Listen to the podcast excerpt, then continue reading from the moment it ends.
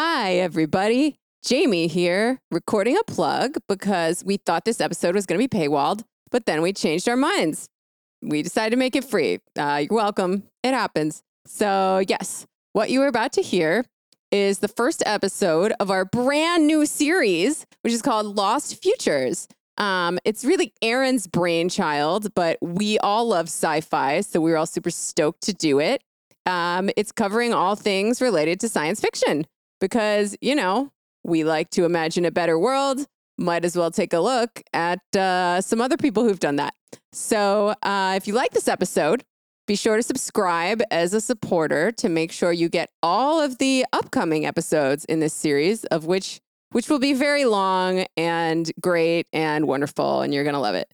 Um, you'll also get access to all of our paywalled content as well as our Discord community, where we will soon be doing a monthly voice chat after uh, we hit our first goal of 100 subscribers. Yay! So uh, just hit up patreon.com slash everybody loves communism or fans.fm slash everybody loves communism because the lost futures, oh God, I fucked that up. Uh, because because the first lost futures is free, but the rest will cost you. There we go.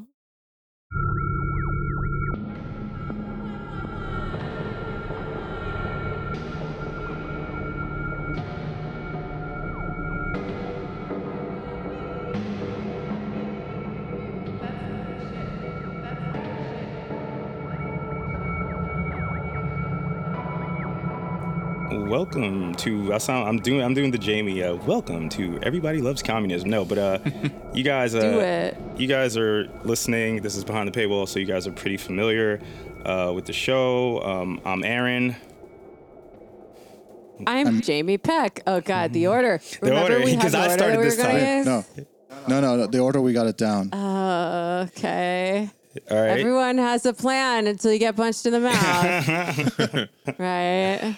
Uh, well, yeah. You know who we are. You, yeah, you're behind the paywall, so you know who we are. you're behind the paywall. You know us. you know you us, love you, us. you like us, you listened to us before, and uh, this is a special episode uh, because it is the inaugural episode to a uh, a series that we're doing uh, behind the paywall called Lost Futures, and um, This is not everybody loves communism. Yeah, this, this- is Lost Futures. this is everybody loves communism uh, colon you know like subtitle like Lost Futures. Uh, Everybody loves communism presents presents Lost Lost Futures. I like that a lot actually. Uh, and Thank you. Hopefully we'll get uh hopefully we'll get some cool call to do some cool 50s 60s sci-fi movie effects. at the Oh, beginning. nice. That'd be Yes. tight. But um, there's actually another person that's joining us, um, Kurt Schiller. Am I pronouncing your last name right, brother? Yes, you are. That is Okay, correct. Kurt great, Schiller. Great. And um, we, so I guess like to kind of lay it out, um, Jorge and I and Jamie, we were all thinking about, um, you know, providing more content for you guys because you guys are so gracious um, supporting the show. And um, if you guys don't already know, I'm pretty sure you know if you follow me on Twitter or if you know, I think even anything about Jamie or Jorge, uh, we like sci-fi. You know, like we like sci-fi, we like fantasy. I especially like sci-fi. I mean, you guys follow me online. I post sci-fi art all the time. I talk about Star Trek and shit. And um, One of our best episodes was on Dune, the movie. Wait, which Aaron, did- you're into sci-fi?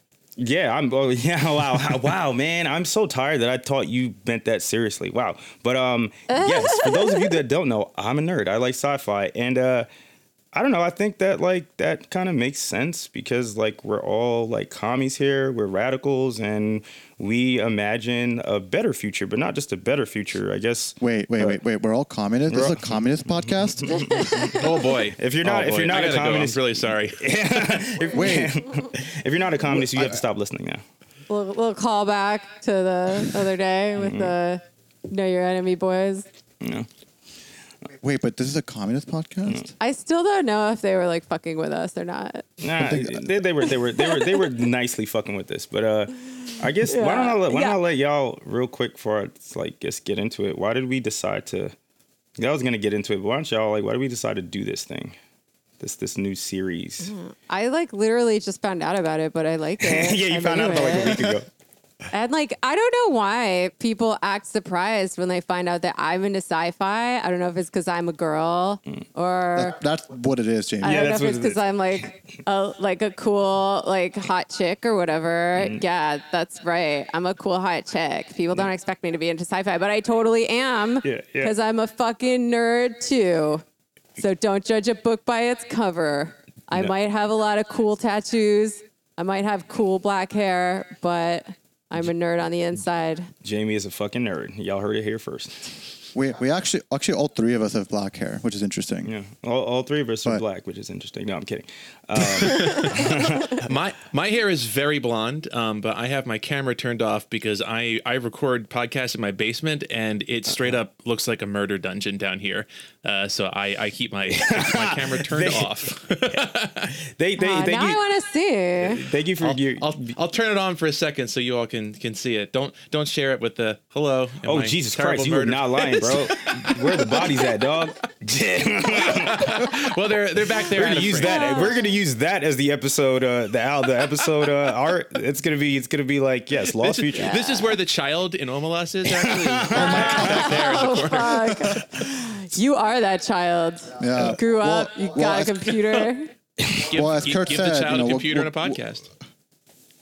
Oh my god. Teach That- the that- child to That is the torture. That is the torture that is actually happening. It's that they're maybe even forced to make content. So we're so wait, are we all? I mean, I guess we should we should we should we should uh, we should introduce what we're talking about first before I make the joke. But uh, so since this is not our inaugural episode, um, we we decided to cover a short story by I mean just one of the greatest sci-fi writers of all time, Ursula K. Le Guin. Um, and it's called those. Hell yeah. And I mean, y'all probably like if you like sci-fi, you should know the story. If you are not into sci-fi, um, you should read the story because you will like it, especially as a leftist. But it's called "Those Who Walk Away from." And I want to ask y'all a question because I thought the pronunciation was Omelas, but apparently it's Omelas. So I guess those who walk away from Omelas. Did y'all think it was Omelas or Omelas? I mean, did- I, I, I honestly didn't know what to think. How about you, Jorge? I mean, I was definitely thinking Omelas in my head, but I mean, the fact that it's like Omelas doesn't surprise me because it does look French. It does, it does look French. Kurt, did you think it was? Uh, did you think it was? Did you know it was Omelas when you first uh, read? No, the and? I, I'm going to continue saying Omelas because uh, part of the central theme of the story, I think, is is that it's whatever you imagine it to be, and I imagine as part of my vision of utopia that it's pronounced the way that I was already saying it in my head for convenience. So- but no, I I did know really? where the name that's came from, which was like uh, fucked Ursula Le. Guin like misreading it in the street sign. What's that? I said that's utopia to you. That's fucked up.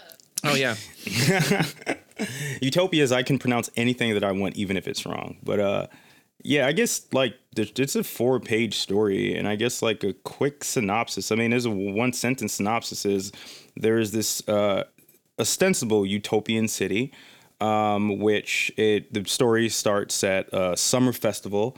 And um, I mean, very um, idyllic. I mean, it's just like this beautiful utopian city where, you know, I thought you said one sentence summary. a one oh well well one sentence summary uh utopian city thrives off of the misery of one child locked into a room that is Trouble in Paradise. yes trouble in paradise and the stories you don't really find out like what the twist is until the end because ursula k le guin sets it up in such a way that she's kind of leading you along and you kind of and i think she plays off of this and we'll get into it because it's one of the themes but it's not until the end that you get the twist that all of this um, wealth and luxury and exuberance and i mean this is also a society that like um, is not capitalist right? But the child in the room is sort of a stand-in for any oppressive um, system or institution. And uh, yeah it's just like one of my favorite short stories that I think like I've ever read. And I mean, you can read it in like like 10 minutes, right? Um, but I guess I wanted to ask Kurt, like real quick. Go ahead, Jorge. You want to say something? Oh, just real. I just wanted to make sure that uh, before we kind of get into it, I think it's important we address why we're doing this series. I don't think we can finish. Talking Yeah, yeah, yeah. that. I was that's what I was Yeah, asking you so- guys. Like, why are we first of all? Yeah. And that's probably a good kind of dovetail to like why we even started with this story, right? Go ahead, Jorge. Right. Yeah. I mean, so basically, I mean, very, very quick. It's not really too complicated, but you know, aside from just us being interested in it, because science fiction talks about speculative worlds and speculative uh, futures about a fictional society, fictional worlds. But what we're focused on is like, you know, speculations in terms of how reality could be different. There is a lot of overlap in terms of speculative reasoning and also speculative uh, possibilities. So that's why there's a we're all fans, but there's also a reason why we're all fans given our politics. Absolutely. And I just want to say too that like um I do think that too like, you know, being on the left, you know, I think like I mean it's just very forward thinking and, you know, futuristic, right? And I do think that like in sci-fi, sci-fi is like and I think, I mean everyone knows this, sci-fi is classic for um allegorical themes to modern day society. And this story is especially good because um uh, Ursula K. Le Guin doesn't necessarily like you're supposed to feel bad, and we'll get into it, but you're supposed to feel bad, right, about this child locked in this room and the society. Um, all of their wealth is based on the misery of this one child, but the it, it doesn't really say to you what would you do, right? Because in the story, the the child cannot be rescued because if the child is rescued then the whole entire society will fall apart. So it's not a question of well would you like you know storm the dungeon and rescue the child? It's more about complacency and discomfort in a society that um that is based off of exploitation and misery right? But Kurt I wanted to ask a question too because you probably know more than I didn't really look this up but um what, is there any background to the story or maybe before we get into response stories, were there any responses at the time um, to the story? Um, were people upset about it? Did people like it? So, well, people people liked it. It was a it was a very very very popular uh, story. It was came out in 1973. Uh, it won the Hugo Award for best short story in 1974. Um, and like the Hugos in the 70s were not quite like the kind of like media springboard that they are now. That's where it- 50 years ago from t- for next year, 2023. 50 years ago. Yeah. Yeah, yeah, yeah, yeah. Yeah, good call. Oh yeah, it's a 50 man. I, I should have held my article back until next year, like 50th anniversary. Nah, now they need to come out with a movie, man. Now they need to. No, no I'm kidding. Please don't do that. but go ahead. Yeah, no, definitely don't. uh, no, no, Time but um, Jorge strikes again with knowing the year. Jorge's it the was time guy. it was it was popular when it came out. It was definitely divisive. Um, people have have described it as like like a nasty little like piece of work. It definitely pissed people off, but I, I think I think it was That sounds gender, to be honest. what's that? It sounds a little gender. Very nasty woman. Very Ursula nasty, K. yeah. Le Guin. Yeah. Nasty, nasty. Um, well, I mean, to that point, uh, Ursula Le Guin was was well known already at the time. She was already pretty recognized in the field, so people were already kind of watching what she was writing. Um, the background from from her is um, she. Uh, so Le Guin is not a uh, not not like a political anarchist exactly, but she's I, I- I guess you could describe her as like she's someone who has an affinity for anarchism. Um, she's she's always like very in, in interviews she was always very particular that she's like you know I'm I'm not an anarchist I'm I'm like a bourgeois housewife. She was very aware of like political theory, but she was not she was not herself like a political like revolutionary. Didn't see herself that way. Um, She had a wasn't like a Sam, affinity- she wasn't like a Samuel L. Delany, which is like said as much that he's like a Marxist, if not like a Marx Marxian, Marxian, I guess. So he- she wasn't that explicitly political in her views, I guess, right? Or No, Kirsten I- I- She's no, like she- one of those I mean, in people her- in who her doesn't self- identify herself as like a communist or an anarchist or whatever because she has like too much respect for them, for the people who are actually doing the Yeah, shit. I've kind of, definitely come across people like that, hmm. and I'm like, oh shit, maybe I should start saying that. Well, um, but she the the, the the the real quick background of where it came from originally is um, this uh, the Dostoevsky book uh, Brothers Brothers Karamazov um, describes this idea of like the scapegoat and and describes a similar setup. And she she unconsciously b- borrowed that and basically turned it into a larger sci-fi uh, short story. And, and she's kind of talked about that afterwards that like she she she came up with the story by misremembering uh, Dostoevsky and reading a street sign backwards, which I think it said like Salem, Oregon, and she read it backwards in the mirror and came up with uh, uh with uh with uh, Omelas. that's got, that's kind of genius That's how a good things work tip like for how to come up with sci-fi names for places. Yeah, I feel like that's like I mean, when I'm like watching Star Trek or Babylon Five or maybe not Battlestar Galactica, but I'm like, I feel like that's like a this planet name is like could be a small town in like Iowa or something like that, but spelled backwards or something, you know. yeah. So uh, Because it's Hmm. us, you know? You're just looking at the world through a sci fi mirror and seeing truths that you can't say normally. exactly, Right? exactly. Oh, well, one thing about about her and Hmm. um and anarchism is uh she wrote this book called The Dispossessed, um, which I I haven't read, but is is very very Oh. focused on on anarchism, and she was a big fan of uh, Kropotkin in particular, and she read a ton was- of Kropotkin and like tried to internalize that and imagine what an anarchist utopia would be for for that book. Um, so Okay, I don't so- think this is the same thing, but like the DNA is is definitely in in this story as well. The the only thing I'll quibble with about that, because this book, okay, I have read this book and it was a very important book in my evolution, in my journey to the left. And um, I don't think it's supposed to be a utopia exactly. Uh, I think the subtitle is actually like an ambiguous utopia. Like it's still not perfect in this sort of anarcho syndicalist planet. Um, you know, sometimes things go wrong. Sometimes people fuck up, but they're like trying. And I think it's one of the most realistic and convincing portraits of what an actual anarchist society might look like that has ever been done. Hmm. Yeah, it's flawed because it's anarchist. Mm-hmm. And I wanted to clear something up too earlier. I didn't mean to say that she wasn't explicit about her views because she was through her work, but I meant in her self description of herself, right? And I think maybe Yeah. I think maybe that's because she didn't want to box herself in, right? Into any sort of and I don't know, I, I get that a lot, like just in this story from her writing, which I mean, some of the best writing like what I've realized a lot. I mean, I'm watching a lot of TV, right? But I mean, even and we'll talk about it because I read some of the response. I read two of the response stories. Those who stay and fight, and um, the other one is what's the other one? Those who stay and fight. And there's another actually good. It's one where they actually you see what happens after people leave, right? I forget which after one- we walked away. Yes, after we called, walked away, by yeah. Erica Ooh. Satifka. Yeah. Yes, yes. And what I mean, Interesting. Oh, they were they were so good. That's like a four page story has spawned like so many fictional universes. That's just the power of Ursula Le Guin. Well, I mean, but should we wait? Should we like? I feel like we like glossed over No, the we're just- basics of this story. yeah, we're gonna a get little to bit. we're gonna get to it. We just want to talk about the But- background and shit like that first. Oh, Yeah, okay. yeah. There's there because there's only like one additional thing that I would have added Yeah. in the beginning, which is like who those who walk away. Like it's a nice society.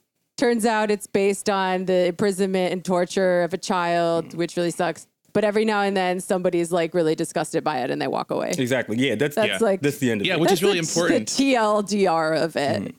Yeah, which is like really important to the story because it's it's it's well known. It's not like a dystopia where it's like, ooh, it's a secret and some people are finding Right. out. Like everyone everyone who lives there is shown it's specifically it says like when they're about 8 or 12, somewhere in that range, they take them down and show them the child. They're like, this is the child that we torture just so that you're aware. See? Okay, now let's go back to the party basically. Right. And I think, you know, uh, for the, the people who are listening who have not yet read it, but, you know, would recommend people read it. It's probably, uh, reading the story would probably be shorter than this episode. But it's, uh, you know, in your article, Kurt, uh, I think it's like, if I remember correctly off the top of my head, like Omelas de Jam. Like, it's Jitem, yeah, yeah, yeah. like, yes, yeah, I think is um, how it's pronounced. I don't speak French either, so no, no, but no, it's, I was just trying to remember off the top of my head. But um, I think, I think, you know, and everyone should read this article. I think it's great. Uh, Yeah, we'll I put a think link to you it. make a really good thank you. make a really you make a really good point that you know I, I didn't read the other stories you're talking about that were inspired by this but particularly the first one that you mentioned was one this this this story that basically saying well we should try to like you know rearrange things and it's like because people aren't fighting enough to make things work in society but you're you, in your article you point out it's like well no you're not understanding what Le Guin is telling you the thing is like the whole thing is like that the society fundamentally cannot be restructured uh, fundamentally cannot be like modified Can't with- be reformed. can, Yeah. cannot be reformed without because it like it's they Le Guin explicitly says the child must suffer for everything else to continue. Yeah, so the lib takes on it where they're like, maybe we could just be a little bit nicer to the child, you know? Like that she explicitly says in the story, you can't be nicer to the child or like all of Yeah. this entire society will fall apart. Absolutely. There is no reform possible.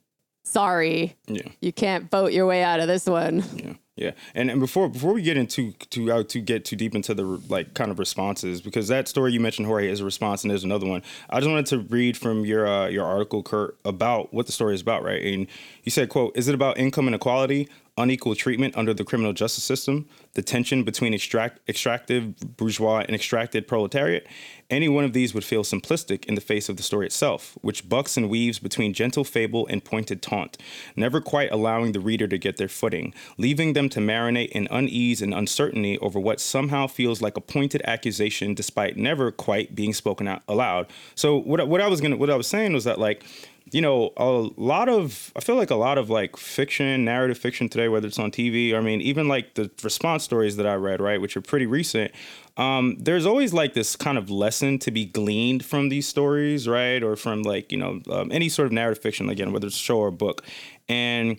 I mean, that feels like kind of holding your hand along through the story. And I like the fact that, like you were saying, Jorge, when we were talking in the chat, you were saying that for you, this story is about imperialism, right? And I was thinking of, um, and we'll talk about it, right? But I was thinking about like right. um, I, my co-host, the Trillbillies in Kentucky, right? I was thinking about the effects of resource extraction, right? And the mm-hmm. fact that after like a hundred years of like like fundamentally transformatively shifting the like changing the landmass right of the state um, you've allowed a situation that where you know floodwater you know uh, shit floods right? Like it, it can't the land cannot drain water. And the point i guess i'm making is that like resource extraction especially right? Like this this pulling the shit out of the ground and knowing right that there are going to be people that suffer right? Whether they're in eastern kentucky or whether they're like halfway across the world right? I mean like this is something that we just kind of like accept you know? Like like we got to break a few omelets like to make you know we got to break a few eggs to make an omelet rather right? And um I think that the reason why the story is like people liked it, but it might also be controversial and people might not even get it is because something else you mentioned, Kurt, is that the story is about amb- ambiguity, right? It's right. not supposed to give you an answer. It's, you're not supposed to come away from it and feel like, okay, this is the, you know, are the people who walked away, was that the right decision? Because as Jamie was saying, the people that walk away at the end too, they they don't they don't really walk away in any triumph, right? Like they kind of like slink away almost like shamefully, right? You know what yeah. I mean? Like one by one. Yeah. It says they always do it alone. Yeah. So that doesn't make me think that that's something that we're supposed to do. Yeah, it's it's it's like a it's it's kind of pathetic or doomed the mm. people who are walking away. It's like like they don't they don't know where they're going. It's not like they know they're leaving society. Where they're going. Yeah. Th- they just know that they can't deal with, they can't tolerate it any longer and they have to do something. But what that something is, or if it will be like effective, is is very much left uh, ambiguous.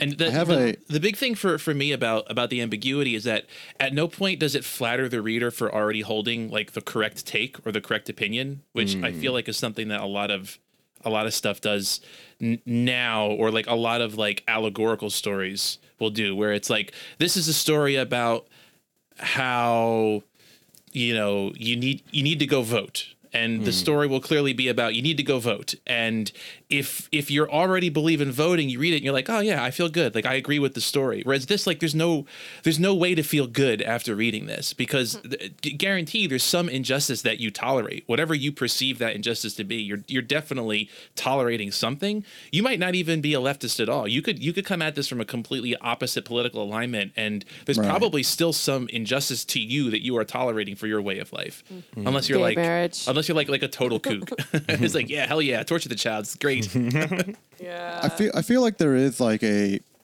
like you know uh, moving away from it. Like there's also almost like a a literary interpretation you can have on this story because it's not necessarily political. Um, and, and, and like it is on its face, but it could be read as like almost like because it's so ambiguous, it's like a Rorschach test. Mm-hmm. Be, but the way that it's written can be taken as like an interpretation on ambiguity itself mm. in the sense hmm. that like where the people in the society kind of like was like the way it's kind of come about and like the existence of the child and you you the revelation of you becoming aware of this is this like the the underpinning of the society being like the torture of this child there that that discomfort that comes like within you is like it's also kind of the discomfort you have when you're presented with something ambiguous so like to because your mind cannot tolerate the ambiguity, you must force an interpretation. And that's also the people who are walking away. Shamefully, That, that, that's a really good point, Jorge. Actually, because um,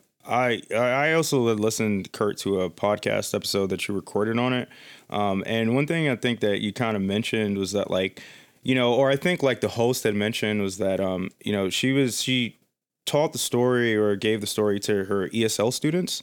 And the ESL students were able to like, you know, who didn't have as much of a grasp on English as like we here do, right? But like were able to pick up on the story immediately. But for some reason, grown ass adults, right, who are writing like response stories and analyses just cannot like comprehend like the actual premise of the story, right? And and Jamie, you were bringing up like um the response story of this reform, right? And this is uh by Sean Vivier, right?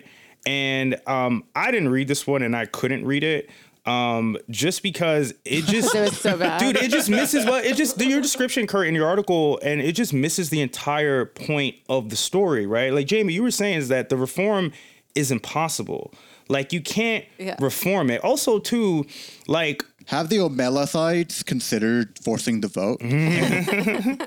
Well, I mean, dude, like even like, and that's the thing, right? It's just like it, it, it. If you are, if your, if your response to this story is to try to fix it, right? To try to have some resolution, like you, you just fucking missed it, right? Because, like, no, like to be honest and to be frank, right? Like we all like want to live in a different society, right? But we all tolerate certain things, and even if it disgusts us, like we do it, right? Like in the story, nobody's gonna storm the dungeon and rescue the child, right? The same way in real life, I mean. Motherfuckers tried to storm, I guess, the Capitol, right? But that's another story. But nobody thinks like nobody thinks like, okay, I'm gonna Yeah, st- true patriots did. exactly right but like you were saying Jorge about interpretation right like some people read this and interpret it as like okay like uh sean vivier's story is like you're leaving a civic duty right if you leave the city instead of understanding that it's actually as you say kurt it's actually a rejection of complacency right because Yeah. understand like if you understand that like there are I don't know how else to describe it, like without making it sound kind of fatalistic, but we live in a system where there are things in motion and almost sort of automated in such a way where every single second in our lives, I mean, me, I got like 30 pairs of fucking Nikes in my closet, right? Like I'm complicit in this shit too, right? Like I have a friend that Commodity says, fetishism. would you, would you say, Jorge?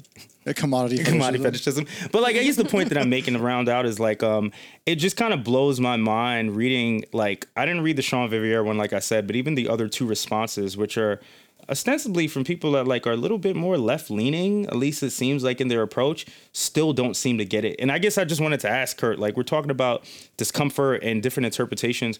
Why do you think it is that people like just cannot wrap their head around like the premise of the story, which is like a rejection of complacency?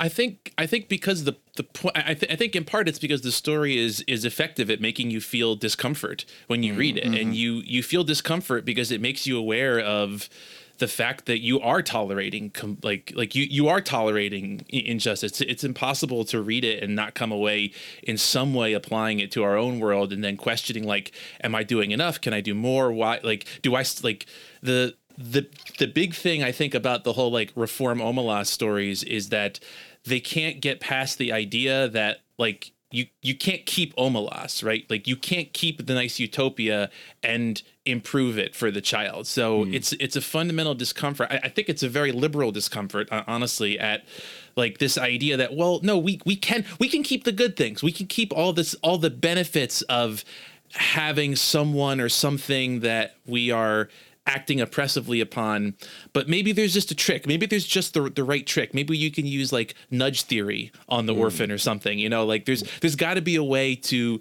to to get out of of this this the discomfort of the ambiguity and the kind of the doubt of knowing that you're benefiting uh, and still from the have all the pretty horses and the you know Exactly. the ribbons and the summer festival and all the stuff that happened at the beginning where you're like It oh, this, nice." this seems nice i wonder what's about to happen in the next two pages and then you're like oh god damn it the, Um, the the other thing real quick is there's Child torture. It's literally the, the, the bad thing.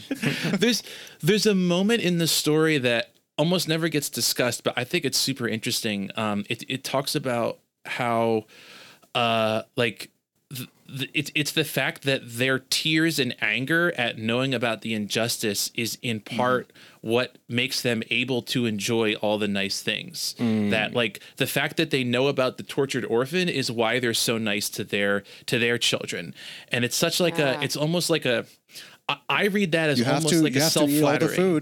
Food. You have to eat all the food because children in Africa are starving. Mm-hmm. Ex- exactly yeah or it's like it's like it, they're almost taking it upon themselves as like well i i have the burden of living in this imperfect society and it's such like a it's such like a like a gross escape hatch to me of, of again like the story's not asking you to do anything it's just asking you to think about it and and to me the fact that the res- a lot of the response stories don't don't get it is because it's it's painful to think about and we don't we don't want to do that so we're like well maybe let me let me tweak it a little bit into a scenario that I'm a little bit more more comfortable living within. I don't know. I think the story is asking you to do things. Maybe it's just because I know about Ursula Le Guin's politics and how well they align with my politics.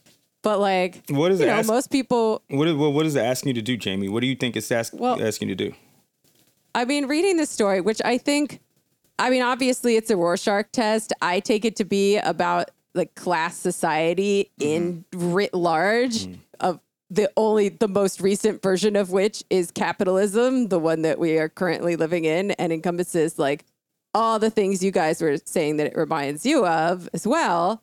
Uh, I mean, it's clear from this, I think, that we need to completely start over and build a whole new world because this one is foundationally built upon uh, the injustice and oppression, and uh, that's never going to be.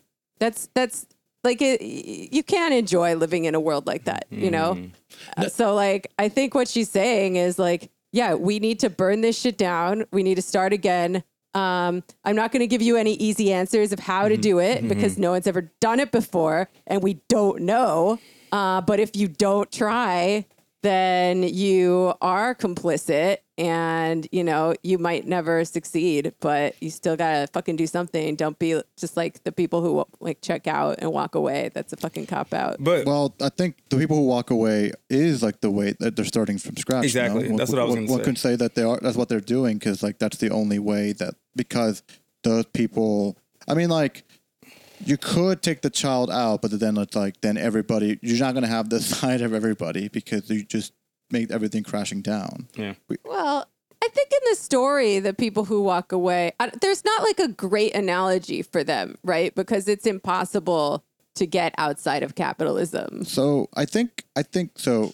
You know, maybe uh, for those who like know more about the story, like Aaron or Kurt. I mean, for me, reading this, like I also felt that like uh, you know a little bit with like the ambiguity interpretation I I had before. I also had like this other kind of like take that like there is, I just can't but escape. I, I- can't but like not think that there's an allusion mm-hmm. of the story to the to like you know in the Republic by Plato talking about the the, the theory of the forms that you know basically the, the cave people who are in the mm. cave that like mm-hmm. they have only the approximation of knowledge that the only way to like like basically those who leave the cave get true knowledge. Mm. I know. I, I think you're totally onto for the- something because uh, to to to your point, Jamie. I, I think even more than telling us to to build a better world, she's she's telling you to imagine that a better world is possible. Yeah. Right. Because she she mm-hmm. spends a lot of time talking about like why do we imagine that you know evil people are so interesting and and and you know happy people are Right. must must be stupid and and there's there- Right. There's even a point where she tells you all about all the nice things then Jen, she's like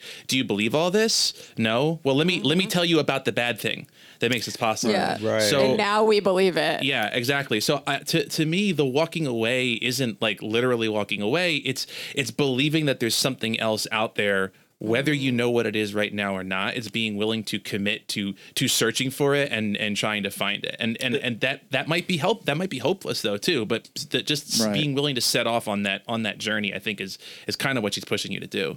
Right. Well, I certainly like that. I just, I think it was a bit of a red herring for me that they each have to do it alone.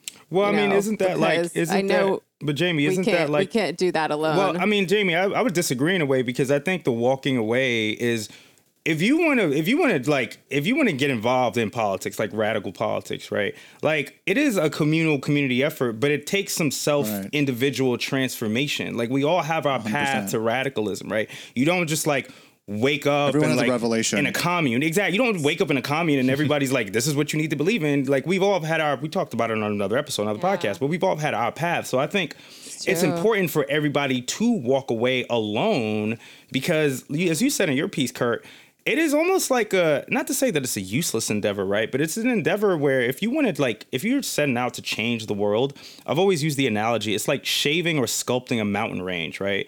Like Yeah. that's something that mm. you don't even know if the fruits of your labor your efforts are going to like achieve anything that you want in your fucking lifetime right? All we can hope for is that we just you know kind of set the foundation and pass the baton you know? And i think the first step is walking away, right? Like ideologically walking away from this society and kind of forging like, you know, whatever path of radicalism it is, kind of forging that path. And then hopefully, I don't know, all these people that walk out to the desert meet each other, you know? And maybe there's a mm-hmm. utopian shining city in the desert. Like, I don't fucking know. But I think the walking away, like if they left together, I don't think that the story would have the same effect because the whole entire point of the story is introspection. And only you Right. can introspect, right, on your own thoughts. So, I mean, if they all left together, I think it would kind of, I don't know, it just wouldn't have the same kind of effect. You know, it's almost like haunting, you know, that like kind of chilling effect that I got, like knowing that they're walking through the desert by themselves. And we'll talk about it, um, or I'll talk about describe the other story, um, which I liked a little bit better. Um, um, after they walked away, when they leave, they see that there are footprints in the sand of people that tried to turn back. And then when they go a little further down, they see that there are desiccated like corpses and shit like that, you know? So I mean, like, it kind of feels like to me as a metaphor of like sort of coming to this realization that we live in the society that we do. And it's like, I mean, it's kind of like not to romanticize it, but it is very like paradigm shifting and it's kind of like depressing and horrifying to realize that you know what I mean. To actually realize, like, oh man, like I remember the first time I read the manifesto and took a step back and was like, man, yo, we live in this crazy fucked up world, and I kind of always knew it, but I didn't really know how, you know. So I don't know. I I like the I like the effect of walking away alone. I think that was a it was effective. And on Hashtag walk away. Hashtag walk away. what are the We're gonna get sued by Brandon Straka.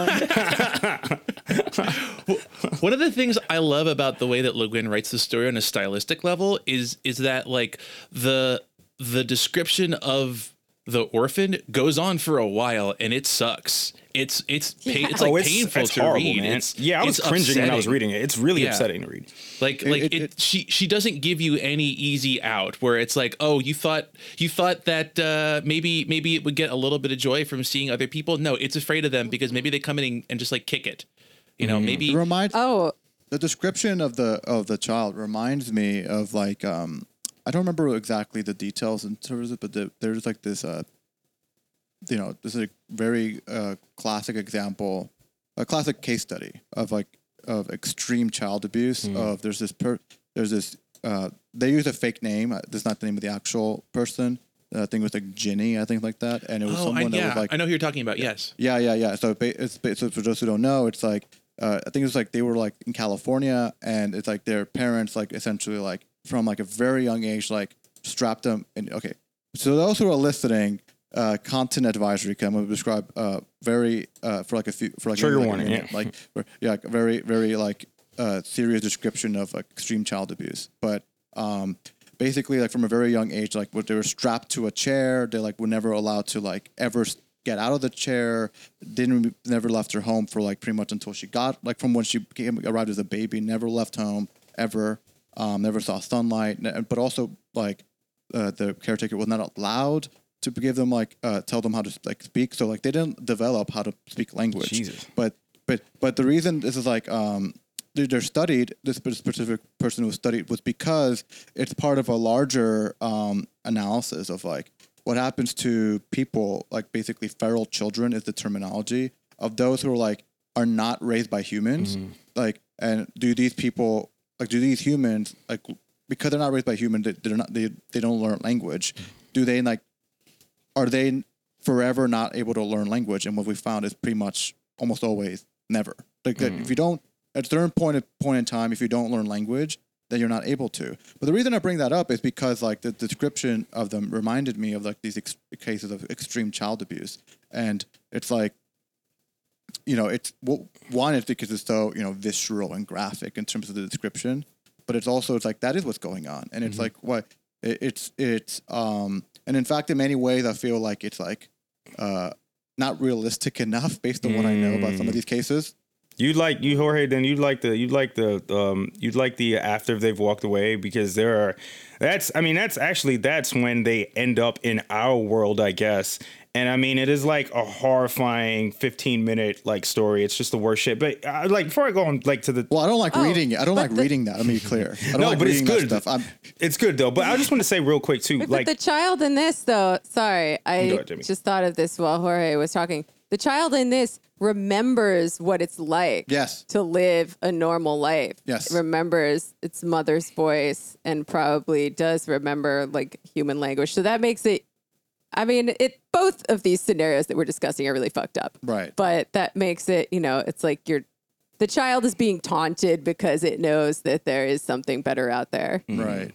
Although there's also the part where it's like people justify it by saying, "Oh, Yeah. if you let the child out now, then it wouldn't even be able to handle like freedom Yeah. and niceness and not being forced to like sit in its own excrement, you know, Sounds like which the so- justification so, for there's like really no point anyway in like, you know, getting everyone killed trying to rescue this child, which reminds me of so many things, Yeah. right? It reminds me of the justifications for slavery, Mm-hmm. like, oh, actually slavery is good because, you know, they wouldn't know what to do with freedom anyway. Exactly. It reminds me of the justifications for wage slavery. Mm-hmm, Oh yeah, the this huge economic underclass like they they uh, the idle You need hands of the devil's workshop. You know, you just they need to be kept in line. They need to be told what to do. They need to be policed. Mm-hmm. They need to have a state uh, over them dictating their lives. And I think we can find many examples of this in the real world. Yo, I was just about to say that, Jamie. Like, thank you for saying that. I was just about to say, like, when Jorge was talking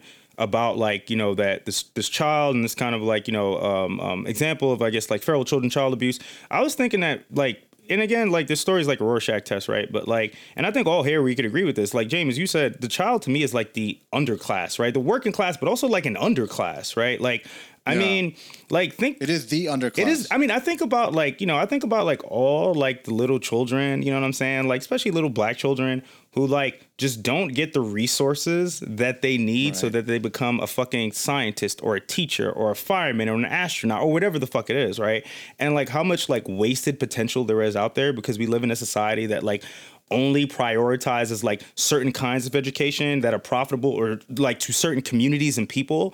And I mean, I'm not like, I mean, the thing is that this child in the story, like the fact that the parents in the in Omelas um, treat their children so well because this child has lost out on these all these opportunities.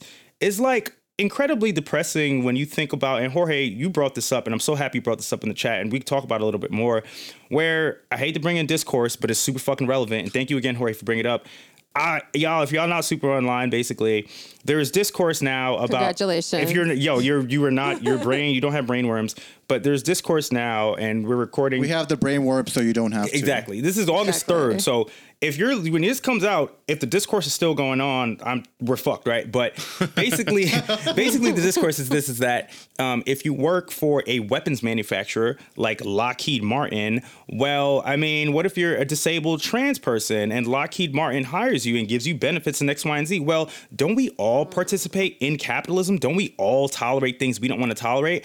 And the reason why this shit like just fucking like just pisses me off is because it is all these fucking white people, right? That are, and even like fucking like, you know, like people of color, right? I saw at least one brother saying this shit.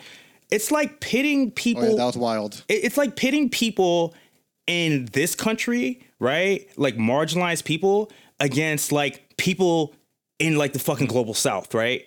In Africa, right? In Asia, right? And in Latin America. And it's saying, well, if these people have to suffer for us as Americans, right, to enjoy the freedoms that we have, well, that's just how it's got to be. And this shit is coming from ostensible progressives, right? But progressive doesn't really fucking mean anything. That's why they're saying this shit.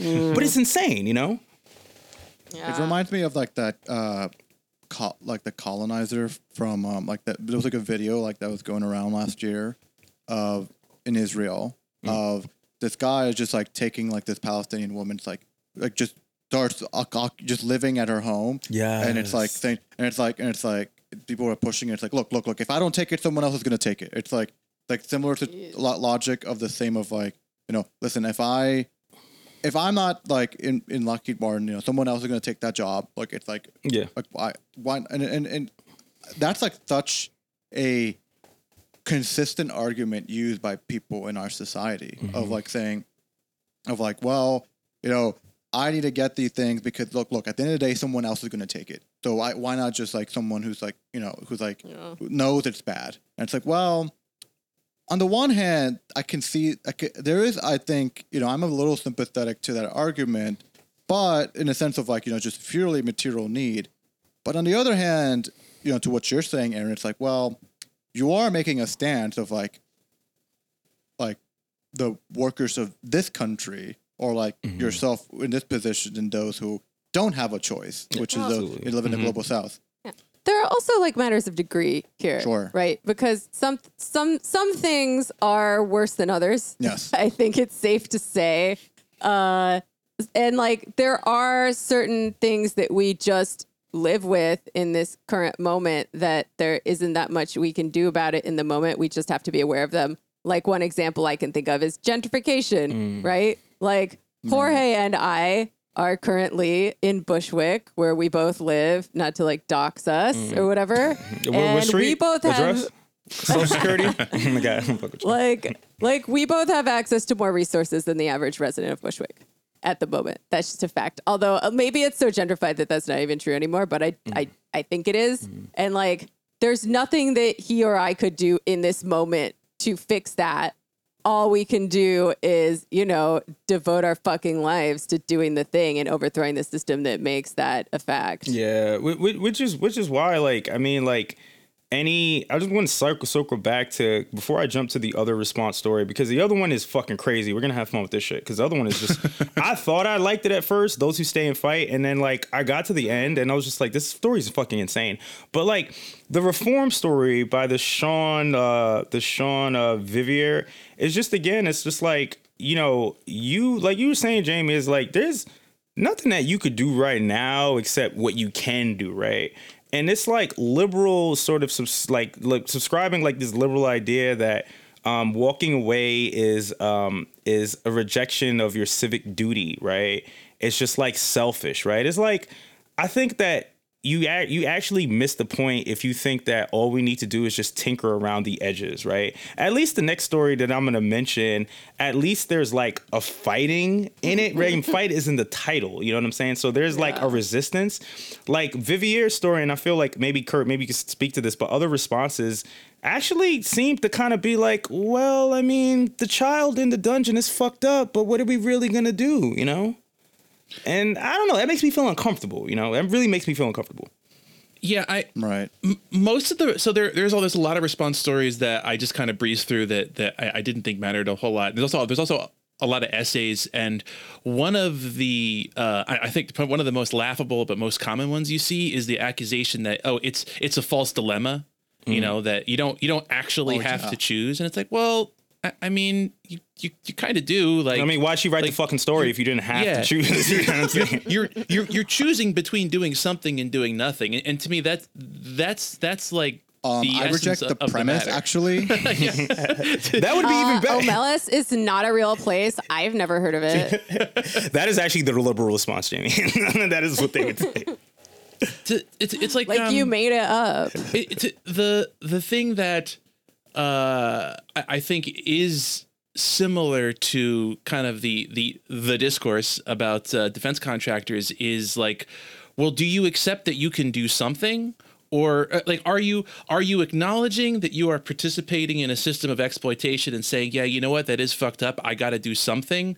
I can do what I can. I mean, maybe maybe it's difficult for me to change jobs. Maybe it's difficult for me to not participate in a system of exploitation, but I can do something. Hmm. Or are you acknowledging in that and saying, well, there's there's no uh, no ethical consumption under capitalism, so I guess I can't do anything at all, and I'm just going to keep doing exactly what I'm doing. That Yeah. that to me, although on the face of it may look similar in terms of what you can do, because as you say, there is no there, there's no button that you can push that destroys capitalism, right? It's not it's not like we're sitting next to it.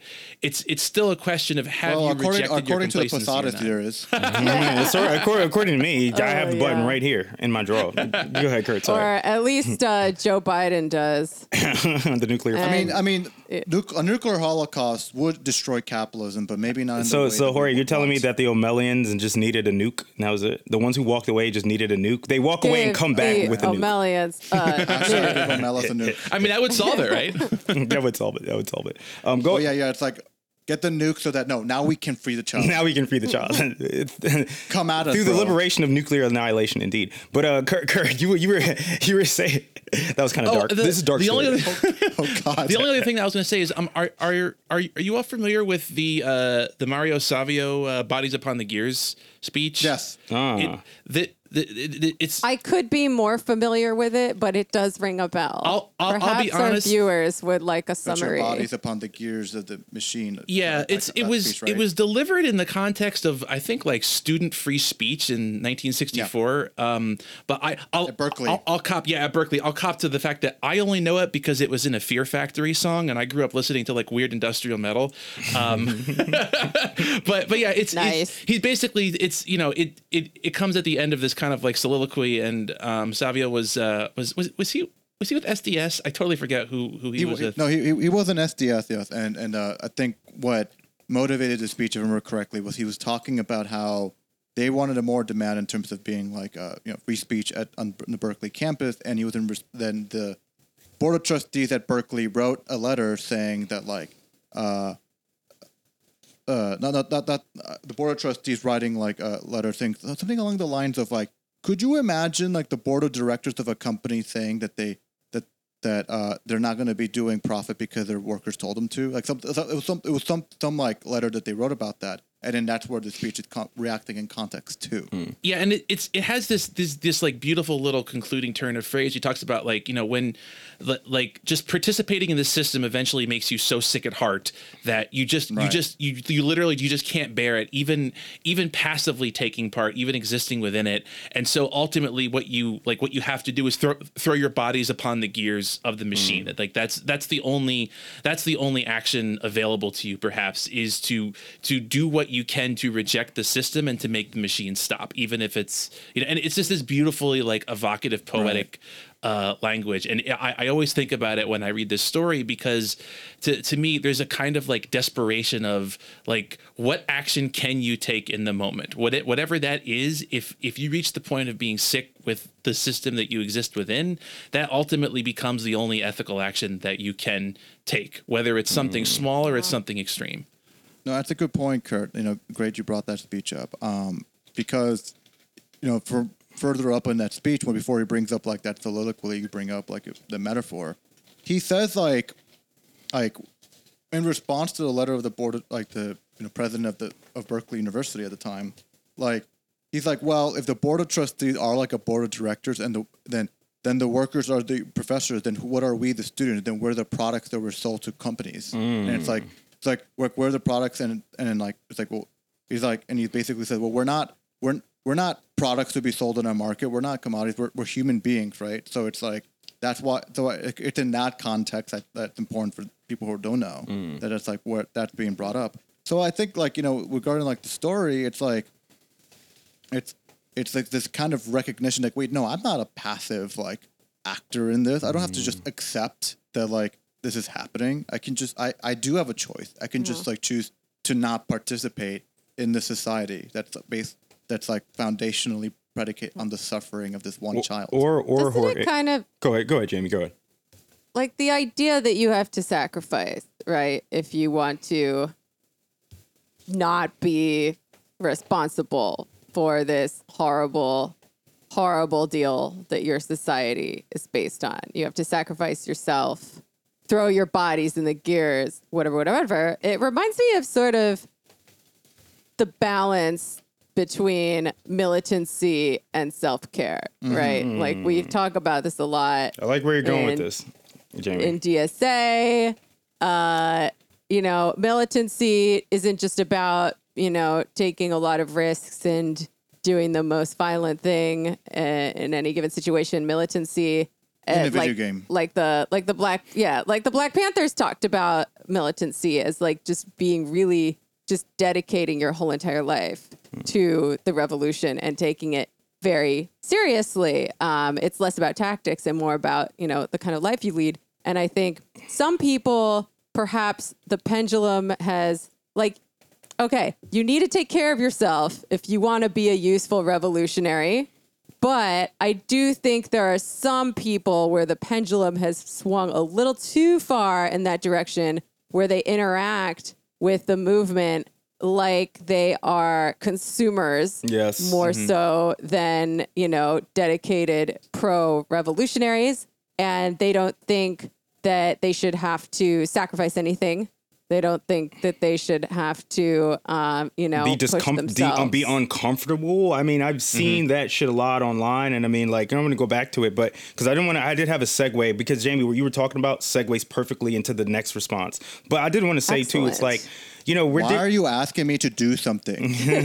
well. I mean, it's just I, I, I I have the perfect politics. Why are you asking me to do something? Well, I mean, it's just identitarian, right? I mean, it's just like it annoys me because it's like, yo, these people, like when I say these people, actually, let me let me chill out and reel back a little bit because I don't want to be anybody to be offended, right? But I guess what I'm saying is that like, yo, like, like a lot of people online, right? Like I feel like want to change like on the left, I guess, right? You want to change the world, but they don't actually want to do like the sticky work of like doing that, right? Like they want to see the world change, but they don't really want to participate in that, right? Which means that they don't want to be confronted with anything that makes them uncomfortable, right? I mean, like for me as example, as a black dude, my people been here for 400 fucking years, dog. So like Right. I am live in a state of uncomfortability. I don't have the privilege of walking away the way that Sean Vivier like takes the story, right? Like I don't have like he thinks it's like a leaving a civic duty, right? I don't even have that fucking privilege, right? Like I mm-hmm. have to stay here and fight or like contend with people who have views that are diametrically opposed to me. People that like like I mean, I don't reason with the people that want me dead, but there are people obliquely, the same people that say, "Well, I mean, you know, Lockheed Martin hired this disabled trans person." Essentially, those people want my people in Africa throughout the Caribbean. They don't give a fuck about them, right? So it's like it just to me, Jamie, you're talking about like sacrifice, right? And the reason why um, that's such a good segue is because the next response is more of a left liberal, seemingly progressive response. Um, and Kurt, I'm so happy you brought this up because y'all, I mean, y'all, if y'all want, I know y'all didn't read it, but you should read this one because this one's fucking insane. It sounds normal and cool. It's called Those Who Stay and Fight, written by a sister too, N.K. Jemisin.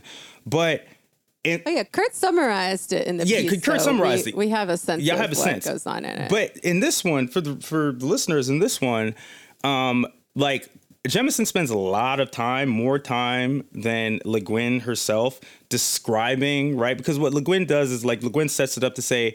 You expect that there's going to be some injustice, right, in this utopian society, right? And Jemisin takes much longer kind of setting up the beauty, right, of um uh I guess it's called uh, uh, what is it called? It's called uh, Um-Helat. imhalat, right? And this is this is the caveat though, right? And we'll get into it. And I kind of agree with her here, right?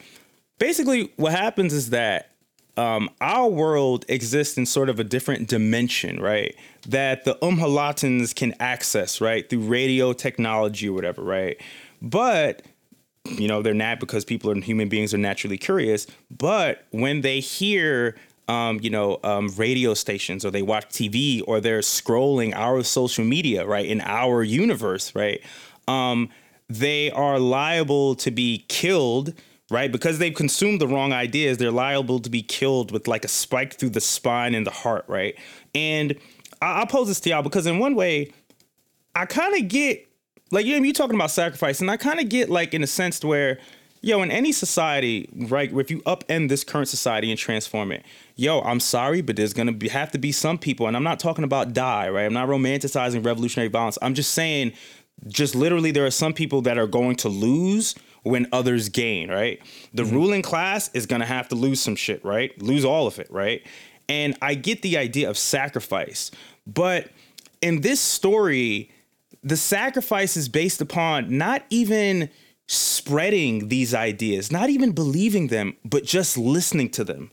And I mean, I don't know, man. That's kind of some Stalinist type shit, dude. Like, not in a cool way necessarily. Yeah, yeah, yeah. You know what I mean? But it makes me uncomfortable because it's like I joke about re-education camps, but she's talking about killing people for just accessing quote bad information, which is like, yo, you can't. And I'll shut up in a minute, but it's like Ursula K. Le Guin is saying the story is like you have to imagine that utopia is possible. In this story, like uh, Jemisin's trying to say utopia is possible, right? But just some people have to sacrifice, be sacrificed. That doesn't sound like a utopia to me at all, right? I, I just I just love how like she read the story and it's like, all right, bet. I we need woke Stalinism. Yes, that's what she said. We need woke Stalinism, which is like, and then you're. It's hard. I'll let you go, Kurt, in a minute, because I want to hear your take on this too. But it's like it's hard to understand if she's being sincere in the story. Because Yeah, exactly, yeah. In her interviews, it's like it's almost like she wrote a different story or she read a different story, right? In her interviews, in her interviews. If she was if she was ironic about being like, nah, like I was just being like kind of ironic about like the way that we as a society like perpetuate harmful ideologies, right? And punish anybody for thinking different. If that was her point, right it would be a lot it would be a lot it would have been a better story because that means that the resolution mm. isn't that clear the same way as in the ambiguity is there as in the original right but Yeah. In this one it's like yo what do you actually believe? Do you really believe that we should have a woke stalinist utopia? Or do you so like kurt what do you what do you think about like that kind of dy- this story? Because i thought i liked it at first and i was like yo this fuck, fucking sucks man. Yeah, they, re- they read the story about Omelas and they're like, yo, this is kind of based. yeah, this is kind of lit yo. We should actually turn it up a couple notches So I I think that I more or less agree with Jemisin's politics, and I think I more or less agree with where she's coming from. Like I could quibble, like like like you, I I get Which where is she's. where. What's that? Let's clarify what we think her politics are. I think that she is a pretty explicitly anti-racist, anti-capitalist, although probably a bit less to the left than I would probably prefer for my personal politics. I, I, I think mm. she's probably a bit a bit closer to reform than than I am, but but probably not so far that you know I would I don't think I would call her a liberal.